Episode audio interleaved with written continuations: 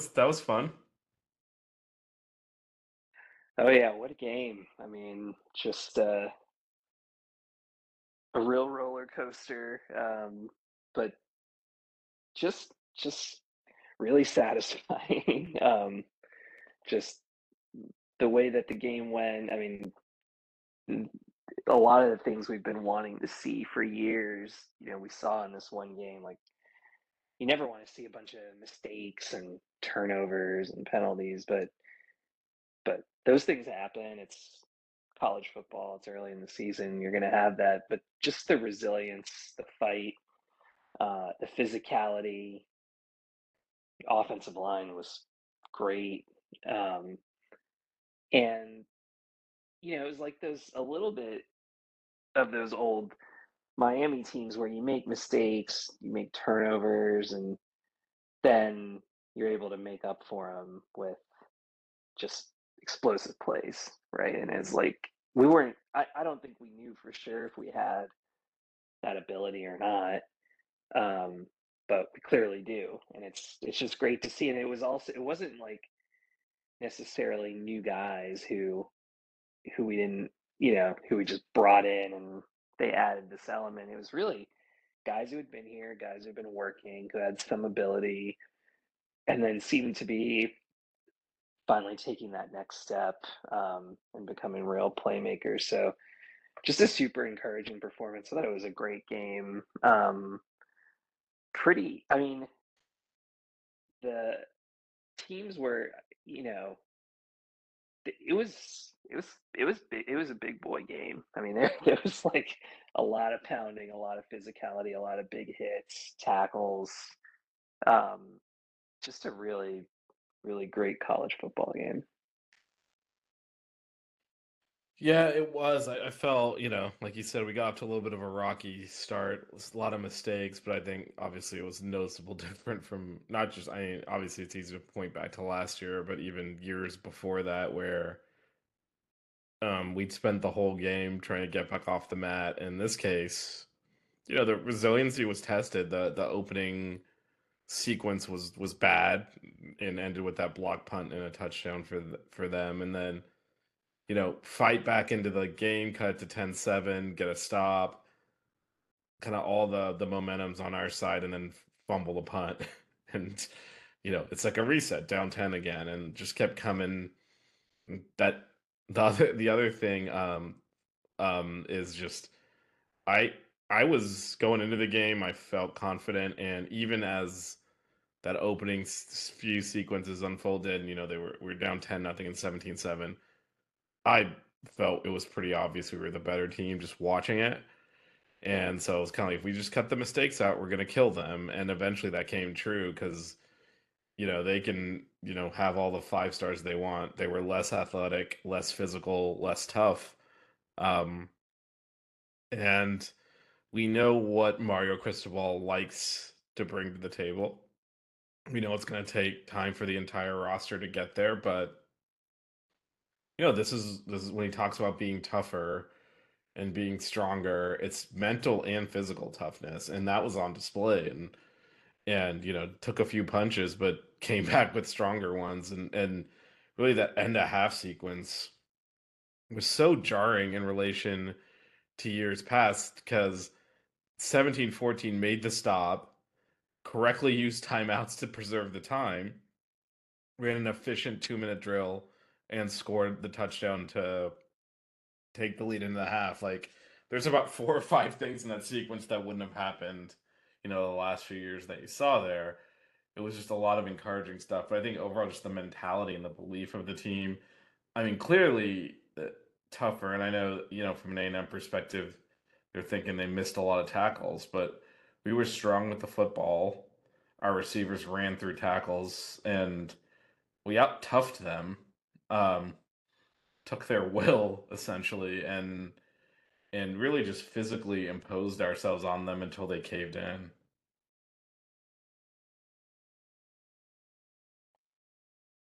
Yeah, I, I agree a little bit. I, I, I saw it a little differently than that. Like, I don't think the game was even as one sided as the score. I mean, obviously, both teams got effectively, we got a special teams touchdown. They got, they got two, I guess, effectively. Um, but, but I thought like, you know, they yes they missed some tackles and stuff, but I think I, I thought what was great about the game was it really felt like both teams were going at each other. Like when you think about the way the game flowed, um, it felt like we were hanging on for dear life just to stay in the game. And then, like you said, all of a sudden, it, it, it was there. Were, it felt like there were ten games within the game. You know, at first we're down, and it felt hopeless because you know we went three and out, pump block, the then uh, the next possession another three and out. They drive for a field goal, and frankly, that field goal drive probably could have ended in a touchdown. Um, they had a couple couple times when they drove down and kind of completely mismanaged the game, and that that's you know that's on them, right? But like those are things that you wouldn't necessarily expect to happen, like fourth and one and calling a timeout and jumping off the you know, false starting, like stuff that they did later in the game. But that you know, down ten nothing with the ball, we get a first down, it comes back on a penalty, and it's like we can't even get a first down. it's like nothing is going our way. We finally do something, comes back on a penalty, and then it was crazy. Like, you know, the little pass to George that picked up the first down and then follow that up with the big play to Restrepo. And it just like, I don't know what it felt like in the stadium, but it just felt like, okay, we're good now. Like, now it just seemed to loosen things up, got the team righted, and then we, you know, we we took it from there down the field. Like Parrish had a good run inside the five. We finished the drive with the like, you know, pass to Colbie Young on the like Gattis Will Mallory special where they drag the guy under the formation. Uh, it worked perfectly. Um, and the and the game was on, but then you know we had the punt muff, and it sort of swung back again, and then there was like the Horton play. Like, where was that guy?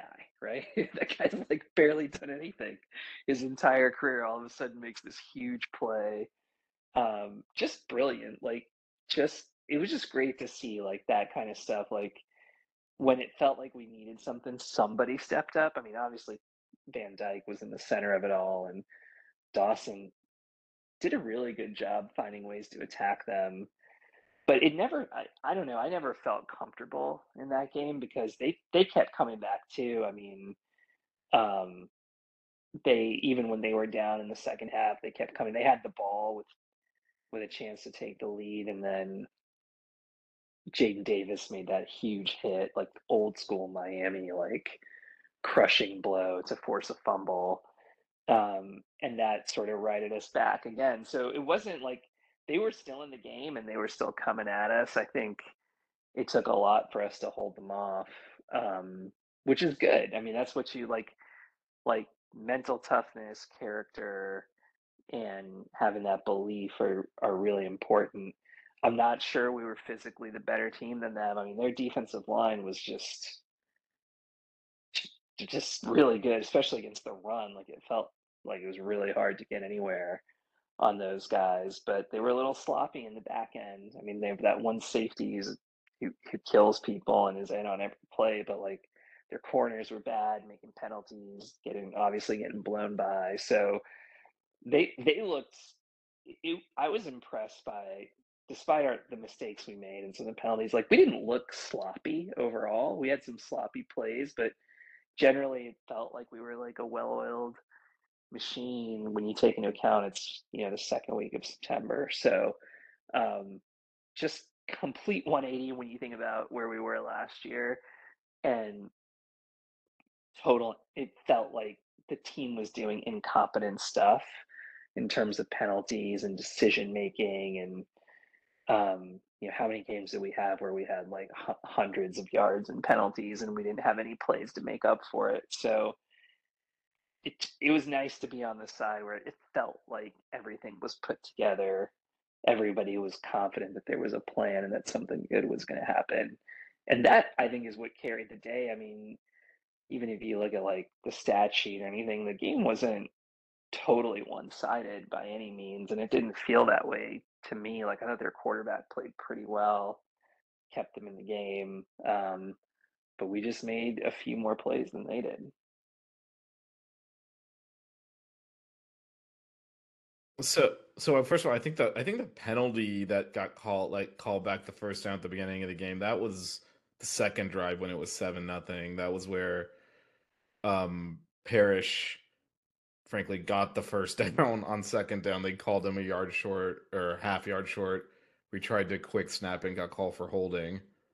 Um, and so then it was ten nothing. The next drive, we kind of went. That's when we threw the uh the screen to or the the the pass out to George that got the first first down. Then it kind of took off. But so the reason the reason I was I was kind of confident the whole time, um, and I was not nervous is I saw nothing that made me think they were better than us at all throughout the game. I know you mentioned they were good against the runs because they loaded up on the run.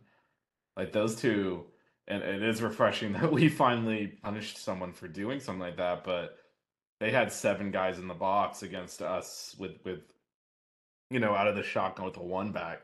It's hard to run on that. Um, but what that does do is leave your your corners isolated, and we saw how well that that worked out for them. Um, so to me, they were picking their poison because you know had they put someone else back into pass coverage it would have opened the running game up for us because they didn't really get to Van Dyke. He had all day, like all those long throws. He was just, you know, chilling in the pocket. Um, and you know, after it was seventeen to seven, it was it was forty one to sixteen the rest of the game. Like it was dominated. It was one sided, and um, I I just I never never even when it was 31-26, I didn't really feel like they were going to go down and score. And if they did, I feel like we would just come right back and score because I when we didn't on the drives we didn't score, it was either a penalty or, you know, we did have some drops early in the game. The first drive of the game, I mean, right before the punt got blocked, hit Restrepo for the first down. He dropped the ball.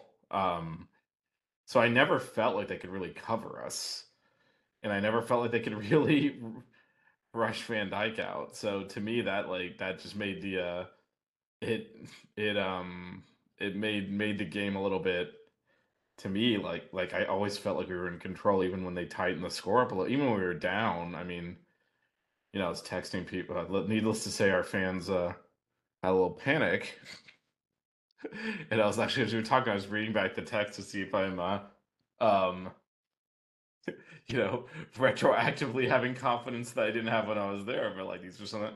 I was like, we're so much better than if we cut the mistakes out, we'll kill them. This is when we we're losing. And then then afterwards, after the uh, the George fumble, I said, "We've got this. Don't worry." so I don't. I, I, just I felt like we were we were the better team going in, and then as the game unfolded, like again, I it's not that they're a bad team or anything. I just I don't know. I just felt in control that whole time. Like I didn't get nervous when they cut to 31-26. I thought we'd just make another play, and we did.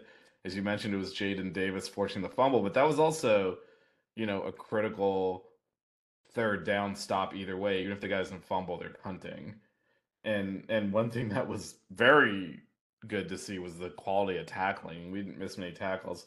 But the other thing, I mean, we did make a ton of penalties and you know, double them up on more more than double them up on penalty yards. We just overcame it. And I will say, you know, you could it was it was pretty obvious that there were SEC refs because there was some horse crap going on to the I mean just plays where they were blatantly holding and then calling penalties on us and it, it was it was it was not a uh an, an evenly refed game it obviously didn't matter in the end but I do think that did help A&M stay in the game a bit even that the drive they fumbled on there was you know a third down play that they converted where I mean they basically tackled I forget who it was. It might have been it might have been Bain, but we had a, a, defensive end come free and, and just get hauled down from behind. Actually, the player got injured doing it. Didn't call holding. that allowed him to that was throw out. that one was There, blatant. there's a there's a few of those, and, and that, look, I know that happens both ways. All games We're obviously like just looking at the Miami side of things, but I would say you know things to clean up slash things that kept him in the game. Let's just take away like any kind of biased whatever out of that.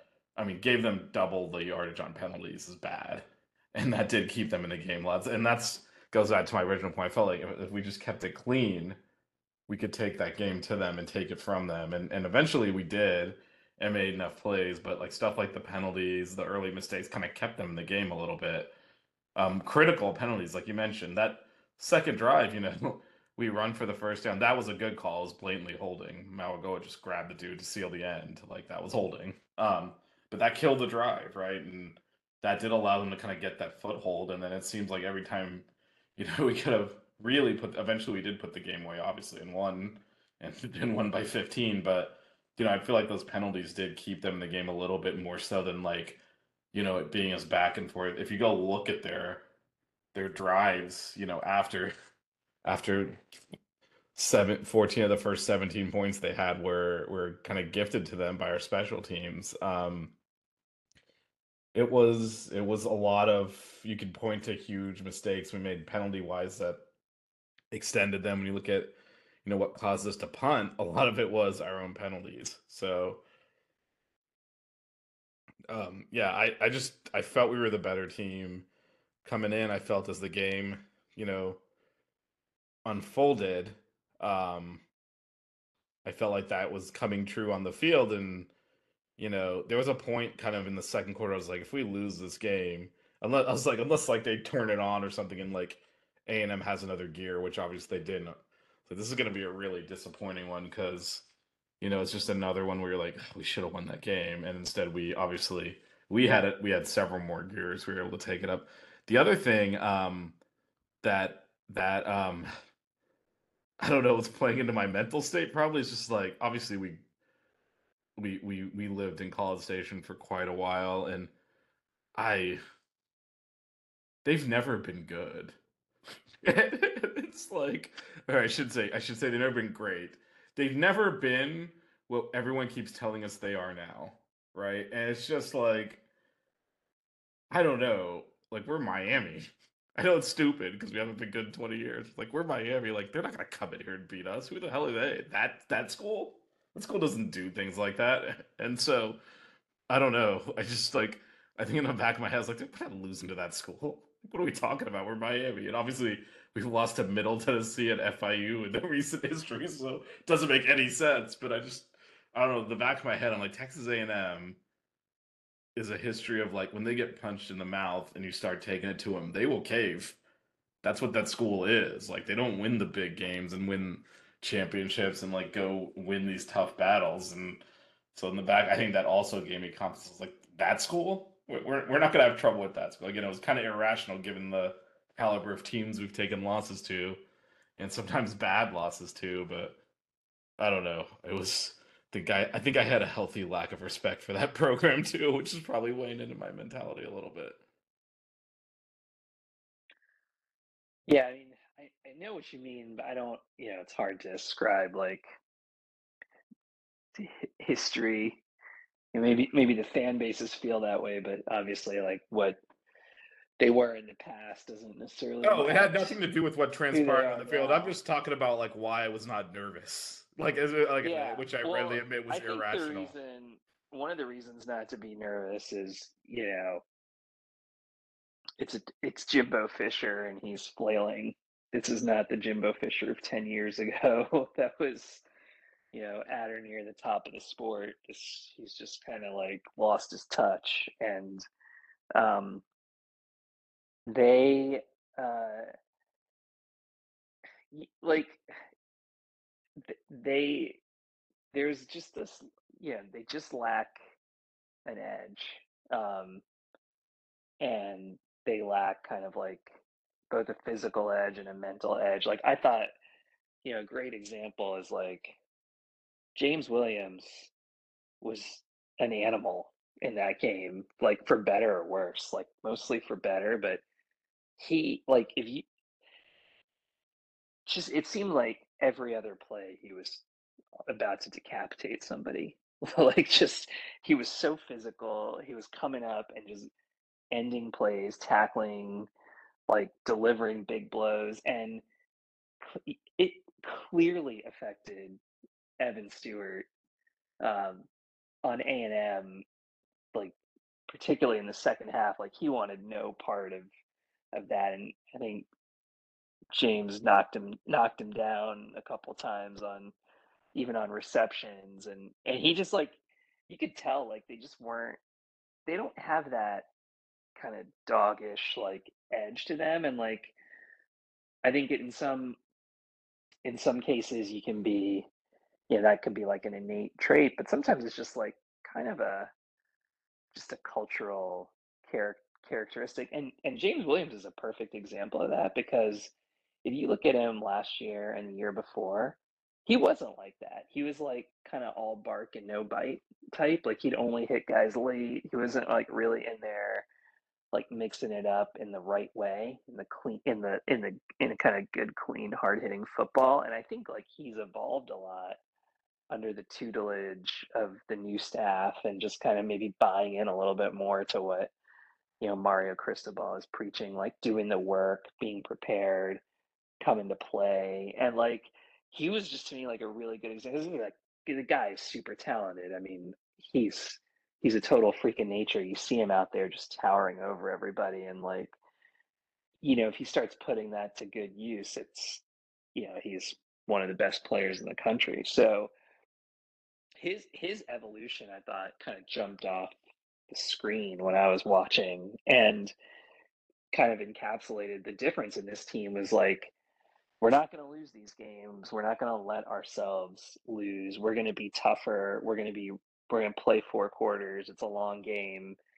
And, you know, we're not just relying on our talent, we're relying on our toughness and belief that we're going to win and be successful. And that's not something that Texas A&M has under Jimbo Fisher, and I think that's their biggest problem. Like they've clearly got talent. Like they're those two running backs they have are awesome. Like th- uh, those three running backs, like Daniel Smith and Owens, like those guys are awesome. And every time they touch the ball, you're sort of wondering if they were gonna, um, you know, do some real damage. And they had their moments, but a couple of largest chunk plays, but we mostly kept them in check. Their receivers are beasts.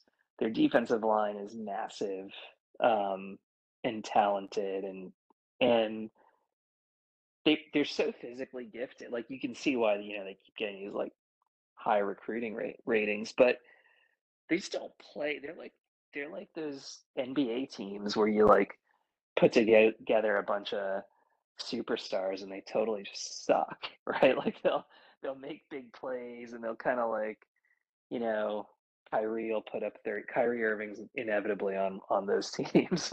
He'll put up 35 40 and they'll lose. Like it's they're they're like that. You know, they just don't have that cultural um, bond that you need. And I think after last season, it wasn't clear that we had that either. Like that that what Mario was preaching was not resonating last year, and whether that clearly that had something to do with like too many voices or dissenting voices or not having buy-in on the coaching staff and you know on the roster as well and it's pretty amazing that he I think we talked about this earlier this season was like, yeah, the coaching changes were real and he really like I think reflected on what happened and was like, that was wrong. Like I here are the mistakes I made. I'm gonna correct them. And he just brought in guys that are like good coaches, they're smart, they're hardworking, and they're tough minded and they're aggressive. They're super aggressive, right? Like one thing you notice about both you couldn't see it as much in the Miami of Ohio game, but you could see it in this game was like Guidry's bringing it.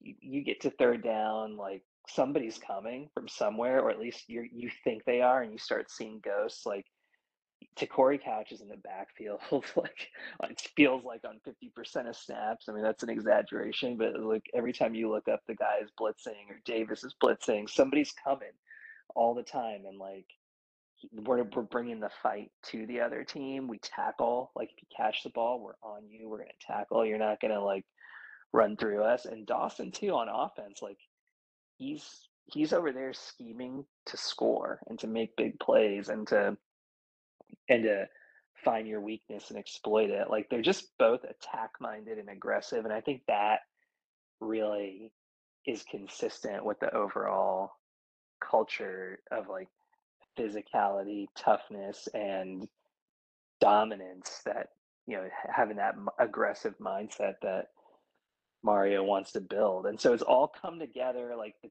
talent is still, I thought was you know much improved from last year.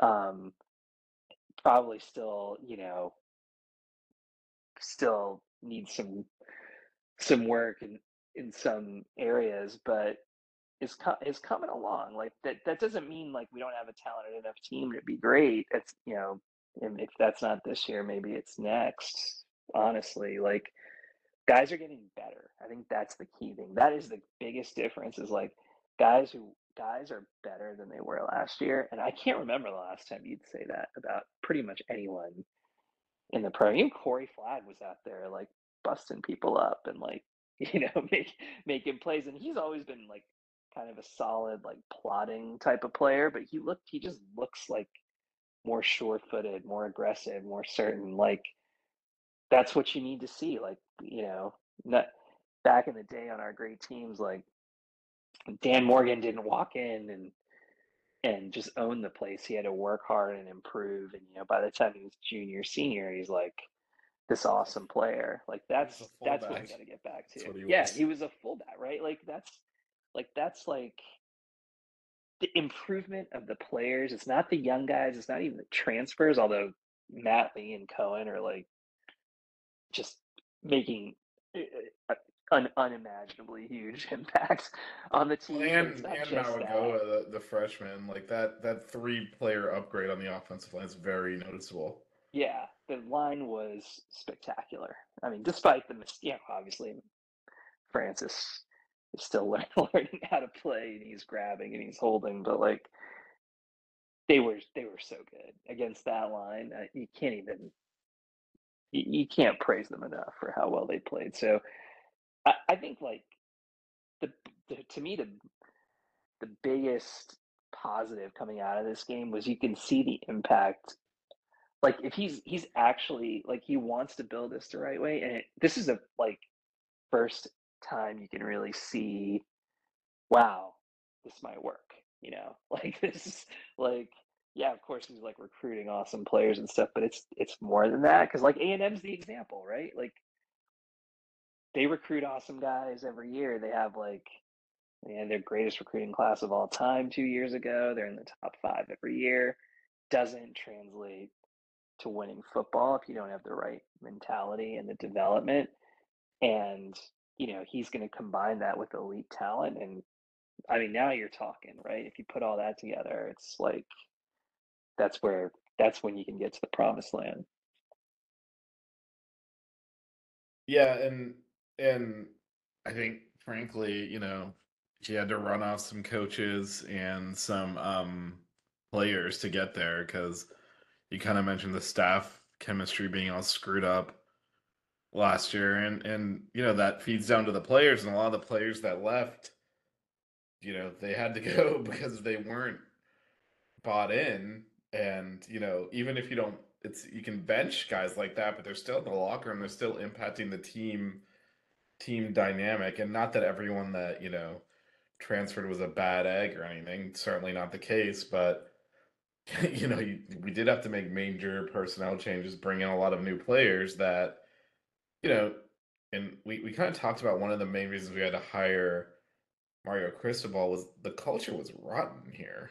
Um, and frankly, that rotten culture attracted some of the players that were here, and that's what they, you know, if you we, we talked about this quite a bit last year, especially as the season kind of unraveled. But um, if you signed up to pay, play in Manny Diaz's country club, and you end up in in, in Mario Cristobal's penitentiary, you know, that's a culture shock and frankly, a lot of a lot of those players just weren't cut out for it, weren't going to buy into it. It's not what they signed up for, and you know they were negatively impacting the team simply with their presence. So I think those those changes, you know, that that did take a little bit of, you know, you can you can all say the right things in practice, but actually like playing a season and saying this guy's got to go, you know, that's got that guy's got to go. These are the changes we need to make on the coaching staff and on the player level. I mean, and and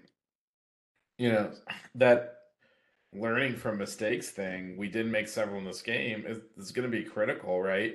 And it's something we didn't do last year. I mean, I feel bad for him, but you know, Jaylan Knighton SMU had a huge fumble this week against Oklahoma, and it's just like you know we lost games last year because of that, and so, some some players just aren't going to be able to get it, and you got to move on. I think we did a did a lot of that um, in the off season with new coaches and a lot of new players, and and I mean, you can see that th- there's not all the depth there you'd want yet, obviously.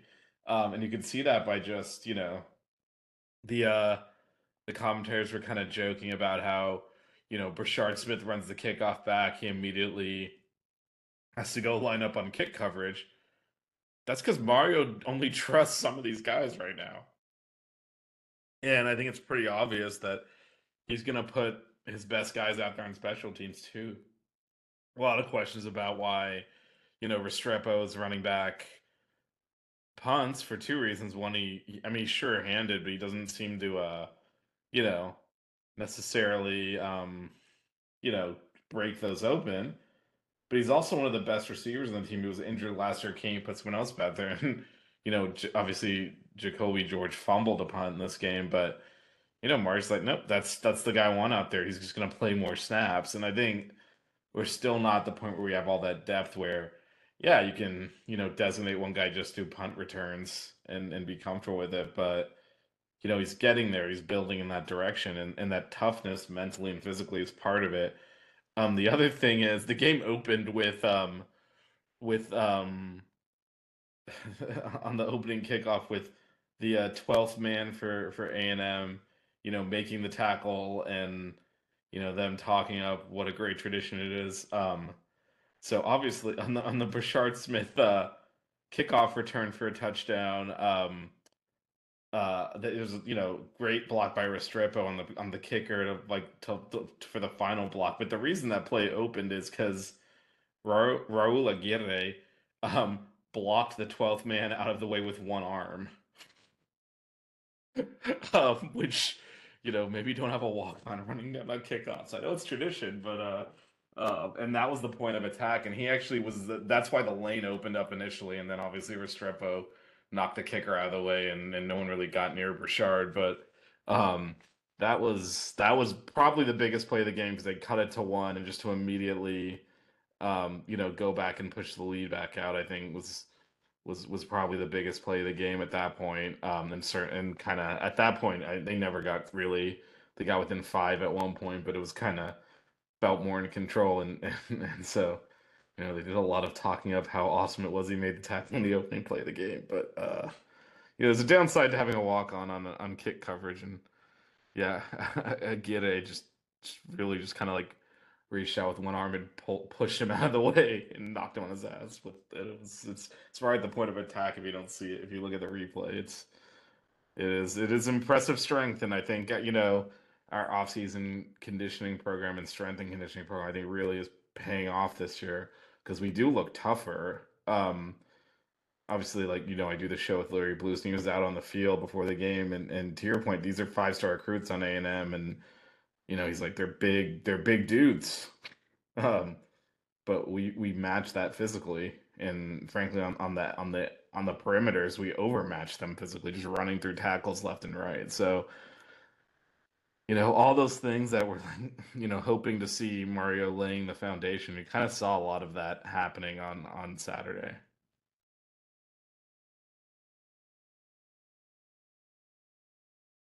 Yeah, totally did. And I agree that kickoff return was just massive because, and again, that was following their kind of self-inflicted screw up where they were they on like the six or something, fourth and goal, and they were going to go for it, and ball started, kick the field goal, run the kickoff back, and all of a sudden, you might we might have been looking at being down by three or whatever, and now back up um, eight with the momentum on our side, which is absolutely huge. Um, but yeah, we'll have to see what the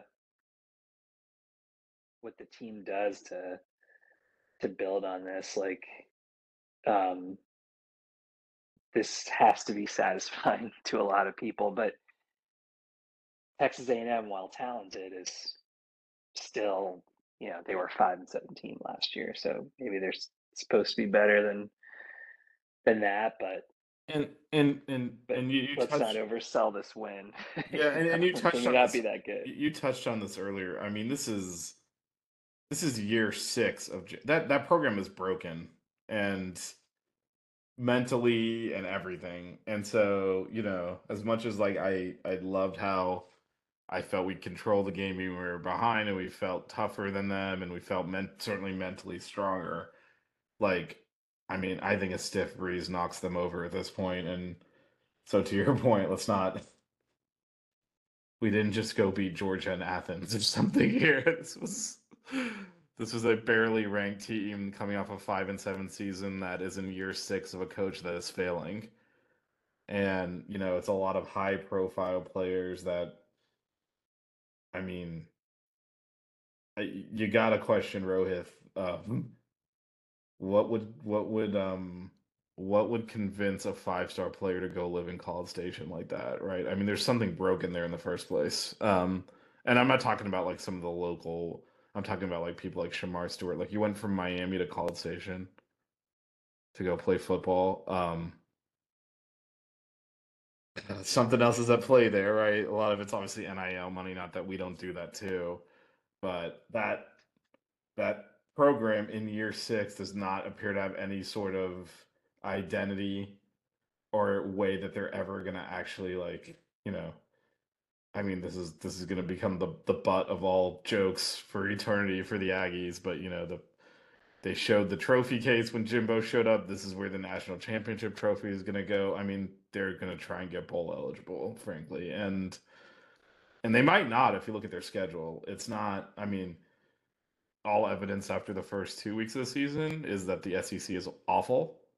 Um, if the ACC had shown up and the three best team, they don't we don't have divisions anymore, but three best teams in one of the division all lost by double digits like that people would be making fun of them. Obviously, for the SEC, they just ignore and pretend it didn't happen because LSU, A and M, and Alabama all getting beat by double digits is pretty monumental in terms of where that conference is right now. But but even with that, you know, having to play all those teams, you're going to see a lot more losses for A and M. So I don't.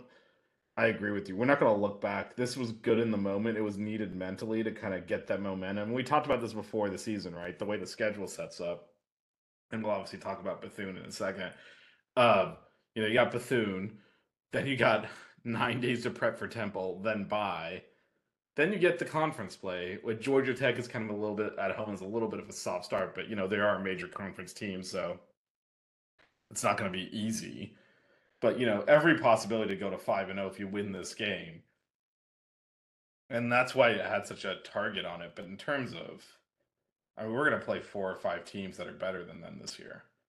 So, so to your point, it felt good in the moment. It was good to see. It's a good confidence builder.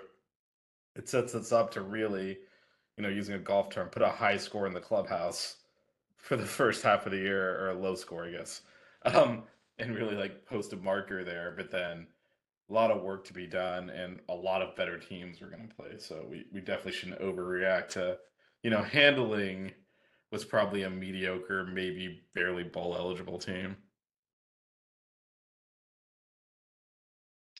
Yeah, I mean it's like last year when they beat us, they probably thought that was a really big quality win, and it turned out we weren't very good, and neither were they. So, so who knows? Um, yeah, I, I guess, I lead. guess, I guess, I guess one difference is they had already lost to Appalachian State. Yeah, exactly, and and and we hadn't looked very good up to that point and through that point and mm, pretty much for the rest of the Well, season. I guess, So but the other thing there too is again watching that game last year, like we blew it, and obviously when you're the other team, you look at it from their perspective. But I mean that that was an awful performance by us, and um, in terms of drop passes, mistakes, you know, obviously the muff punt, inability to finish drives, you know, all these themes that ended up being why we were so bad last year, but we outgained them by almost 150 yards last year. Like if they came out of that game thinking, "Man, we're good," we kicked their ass and lost the game anyway. Is what happened, and so, you know, I think in this case, you can certainly make the argument that you know Weigman threw for over 300 yards. That's not good, right? There, and we made a bunch of penalties. That's not good. I think you know the mistakes, a lot of like the the bigger ones in terms of the fumbles and the block punt. I don't think that's gonna that's gonna show up again. To be honest, like I don't think we're gonna have a chronic problem muffing punts. Um, so I'm less worried about that. But like certainly like look, the pass defense needs to improve. You you can't. I, I know they're a very good team, and actually our point we did a good job of kind of stiffening and making them earn you know their points because they got the 14 points off of the well you mentioned the block punt and the and the fumble punt um and uh, and they had 19 other points. You know another one of those touchdowns was a fourth down on the goal line towards the end of the game. So you know we did a good job i would say in the inside the 30 defensively and and you know in the non-quick change situations but they were able to move the ball while throwing. So there's some stuff we need to work on but you know i felt like last year's game was just like how did we lose that um and you know i don't think I would say we outplayed them two years in a row, and you know we lost one of those games. yeah, I, I agree. Although last year I don't think we played, you know, that well. Like we had we had it on the stat sheet, but watching that game, it was like, yeah, frustrated by drops and penalties, but still didn't feel like we were, you know, even capable of kind of doing what we did this week. You know, Tyler Van Dyke throwing five TDs, like spreading and to, to to different guys too, spreading things around, like having time to pass, like never feeling panicked, like just making the offense hum like that. Like it was just we we had. I mean, even if you go through last season, every game, I don't think we had one game where, and that includes even playing like you know a, a Bethune or or whatever. Like I don't think we had a game that looked like that. And this was against a real team. Like maybe they're not what we've been saying is they're not like as good as they may think they are. Others, you know, kind of the perception is nationally, but they're definitely better than like you know, Miami of Ohio and like you know these other other teams. With, several other teams we're going to end up playing this season. So um, I think I think the fact that we were just able to and what did we punt like twice in that game? You know, one was blocked, obviously. Um, it, it just it was just really really encouraging to see stuff kind of work um, right away. So definitely like some cause for optimism, and there's not no reason to think like that was a fluke. I mean, hopefully we continue to see the same success. Obviously, some of those games in the second half of the schedule are going to be tough, but um, kind of got to like our our chances against anybody if we can play the way we played this week. Yeah, and uh, you know the schedule, it's it's not easy. And again, I think you know we've kind of gotten used to some of these, you know, the ACC being a little bit of a maybe not as stiff competition, but based on the evidence this year, might rather be in the SEC.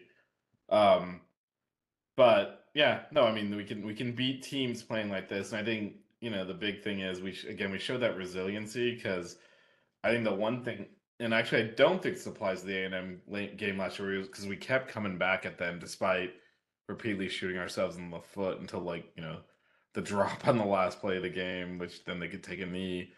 But I mean, just looking back at that game, we drove all the way down. If you recall, the first our first they kicked a field goal, and then our first drive of the game was the one where you know it looked like Knighton was going to score, and they tripped him like going into the end zone to kick a field goal, muffed the punt, they got a touchdown. We then drove down the field twice and missed field goals. One was blocked, one was missed. Like I kind of forgot how many chances we had to score that game, but then now I'm like looking back at it for some reason. Um, you know, and then the second half they scored that touchdown the first drive and then didn't move the ball the rest of the game. We kicked two field goals inside the red zone, and couldn't finish drives, and then I totally forgot this happened, but if you recall, we punted. This was in the fourth quarter and downed at the one, but had an illegal formation, had to punt again.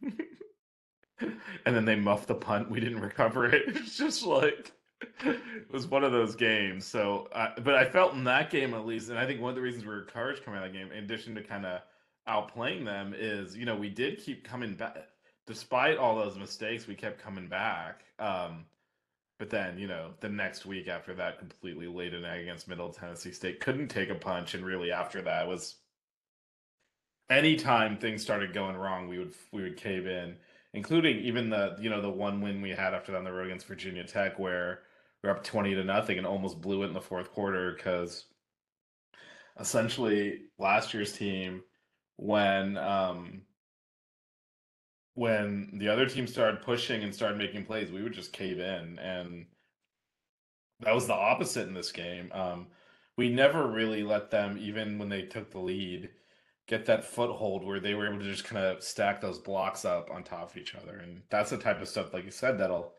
allow you to win to win games um and so yeah like like i mentioned earlier the schedule is definitely um softening now um and the next two weeks and then a bye week are, are really kind of pushovers but we got bethune um this week on Thursday, so it's a very short turnaround. Mesidor Branson Deen were injured. Obviously, Kam Kinchens had the scary injury, although he appears to be fine.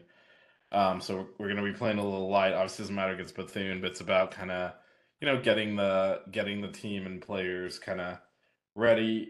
Um, there are very few. You know, our schedule's kind of all over the place. We open with the Friday game. Obviously, had a big game last weekend. You know, Bethune is kind of your warm up. You know, for lack of a better word, your preseason game. So I do think it's important we get the starters out there and to play some significant snaps so that they can work on some things because this you know obviously you're you're not going to lose at Temple, but that's still a game where you know it's a road game. You're not going to necessarily get the luxury of just you know using plays to work on things and stuff. But this week you definitely have that. So I think the starters need to play a good chunk and and really um you know go get some things done, work through some things, and then um, you know from there it's it's kind of just um, um, from there it's it's you know just obviously I think the backups will get quite a bit of of run as well too. So I think this is a good if you're going to get a game on a short week, this is a good one to to to um to have. So so I, I think this is this will obviously be a comfortable win, but what I'm looking to see is just you know play clean, hopefully cut down the penalties. I know a lot of the calls were borderline, and certainly we're not you know evenly distributed amongst the teams. But you know this is a game where you shouldn't really be making a lot of penalties. So I think there's a lot of stuff in this game that you can still get out of this game, even with a short turnaround against kind of an overmatched opponent.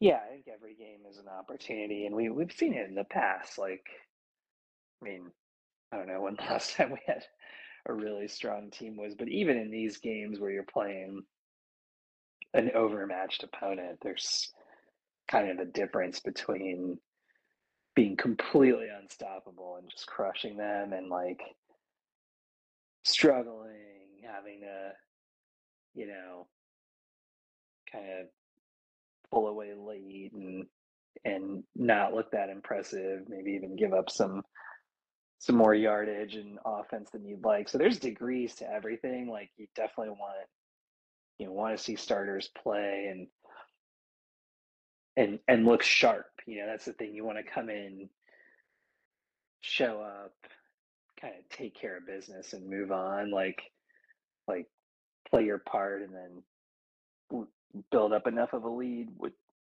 plenty of time for other people to get their reps.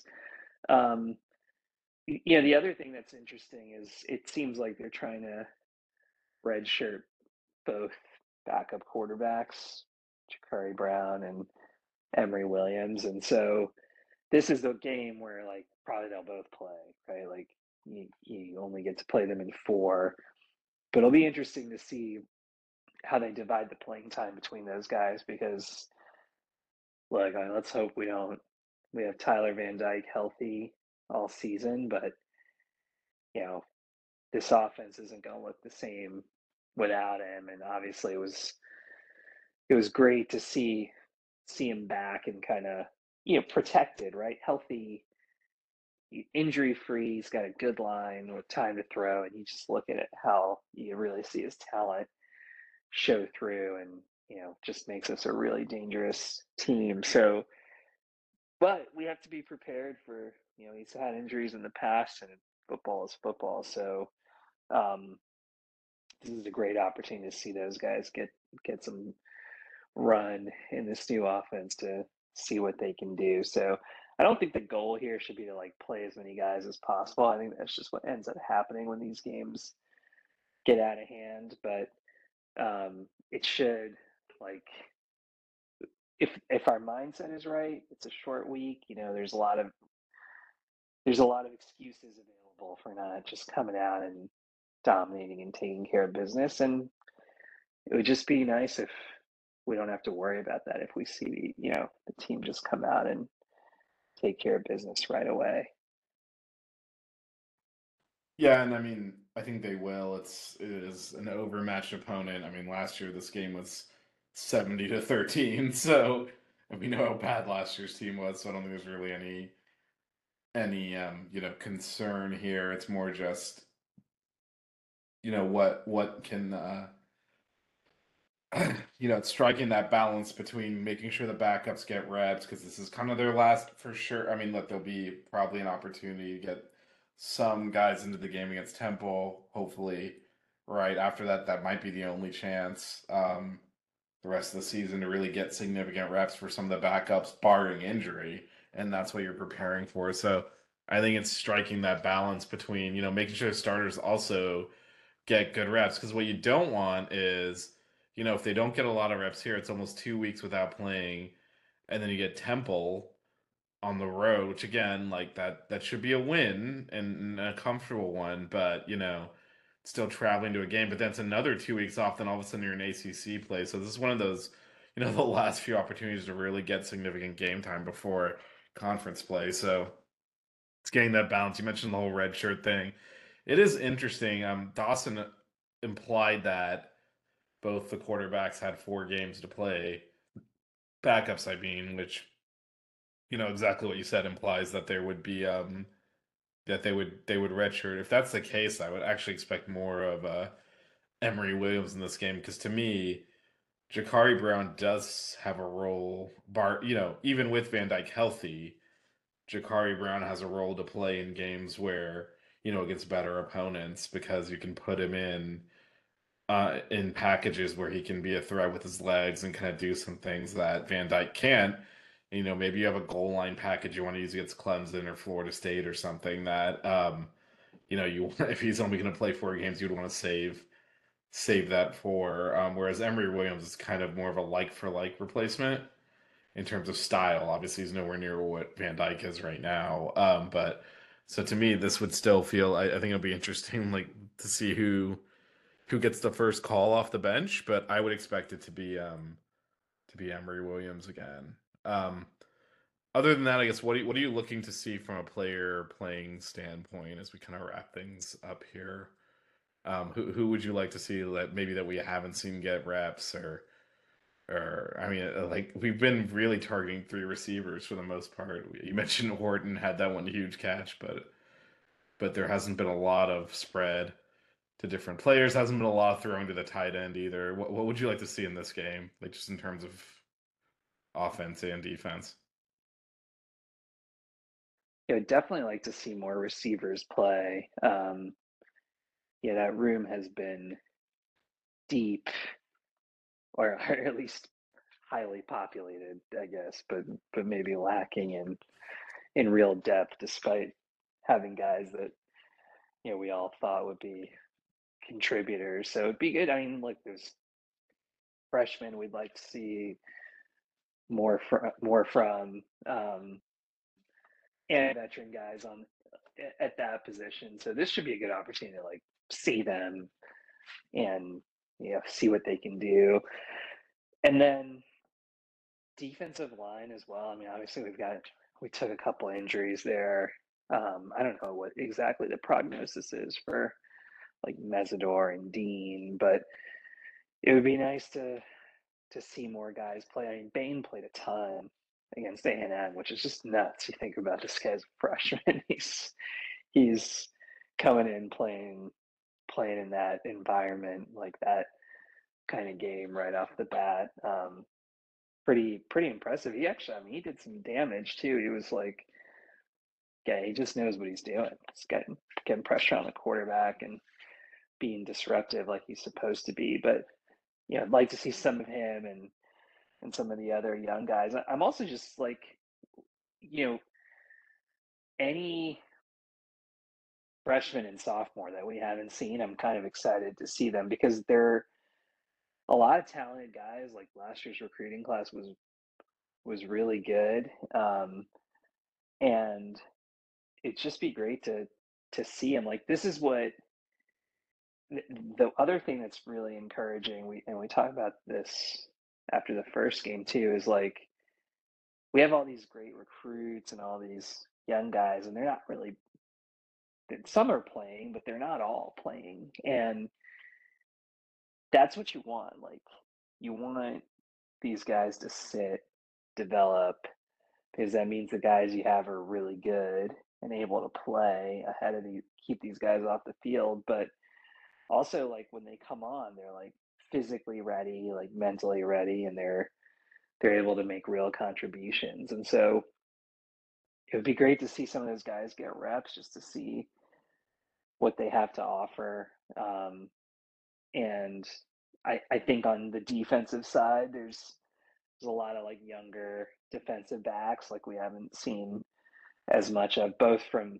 basically from the last two recruiting classes, right? So um, I'm just looking to see like, you know, probably be a lot of like who's number you know 27 or whatever whatever like just kind of like who is that guy and like trying to figure out who you're watching at any given moment um uh just to put kind of numbers and bodies to all the great names you've heard. So so look hopefully like we do pull out pretty far ahead where we can see a bunch of those young guys play. Um, just even to see what kind of depth we might have later in the season and and going forward, because not you know, not all those guys are going to end up being stars or superstars, but they could be important depth pieces going forward too.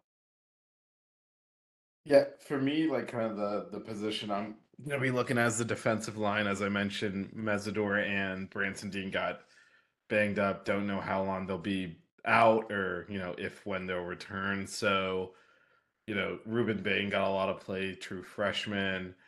Um, Jahfari Harvey has obviously been a starter in the past. Um, Jared Harrison Hunt, another starter in the past, played a lot. Um, Ahmad Moten played a lot and played well. So we did get some kind of deputizing performances there, but um, it'll be interesting to see now. Okay, the full game. I can't imagine how those two guys are going to play this week.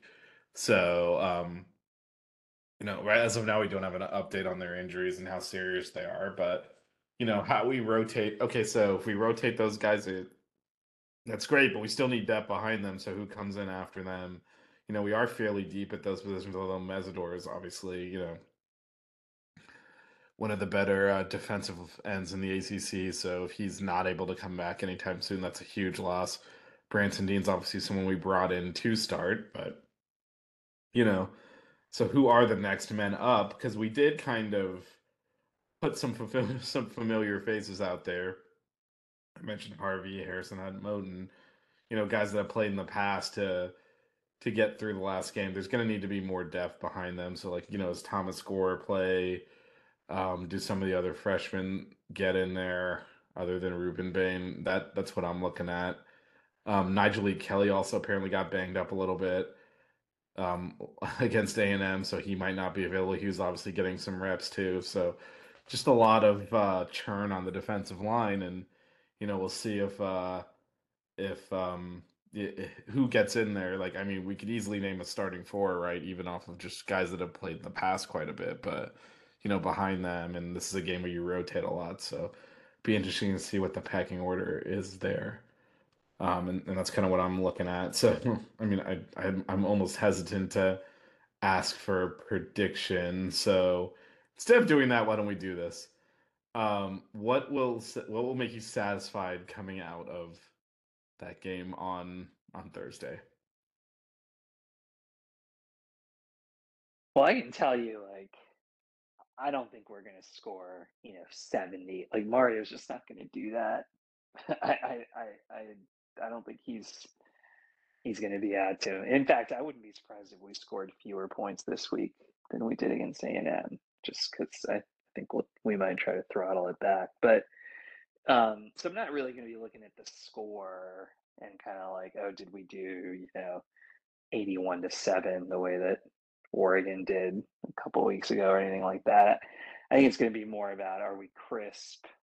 Um, are we, you know, taking care of business, like turning regular plays into big plays, like just kind of doing all the things you'd expect. And then, um, are what we've just been talking about, like how many young guys did we see? Did and how did they look? Like if I'd love to see like them not just play, but like jump off the screen a little, like make make big plays. Um, and then some of those guys like we haven't seen at all. Like you, know, there's like all the the names that make a big splash in recruiting, and then sometimes you never hear from them again. Like Cyrus Moss, Jayden Wayne, Chris Graves. Like these are people like you know fans were obsessed with trying to get to to commit, and they've now kind of been not languishing. I mean, Wayne just got here, but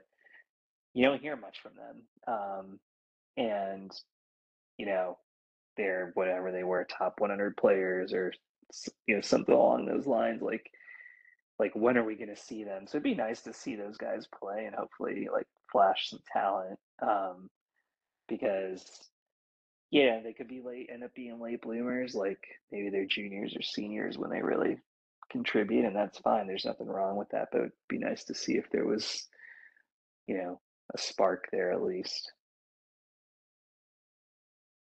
Yeah, so um, I did Google this just to confirm, but Chris Graves transferred to Ole Miss, so I don't think he'll be out there. Um, but oh. uh, shows how up to date. Well, well, I mean, part of that there, there, I will like in your defense, there's been so much roster churn; it's almost hard to keep up. But yeah, no, um, Jayden Wayne's a potential. The the Washingtons, you know, you you might see them play. I think there's there's a chance that because we talked about this earlier in, in regards to the quarterbacks, but you know, every player has four games they can play and still redshirt. So if you're a fre- if there you there's some freshmen they want to get out there, this is definitely the game to do it. And to me, that is actually answering my own question a little bit. You know, the measure of success here is no starters get hurt. We're crisp execution wise. We don't come out sluggish, allowing us to get into the backups a little bit earlier and get them more significant reps. To me, that's kind of the goal on Thursday. We we're, we'll win comfortably, uh, regardless. Um, with that said, you know, we mentioned after Bethune Cookman, we got nine days to prep for for Temple, um, and then yeah, we'll uh, we'll be back next week to talk about the Bethune Cookman game and preview Temple. It's gonna be a it's gonna be a tough week for material, Rohith, but we'll get through it. And uh, for for everyone kind of listening, want to thank you as always for downloading, and uh, we'll talk to you next week. And uh, let's go Canes.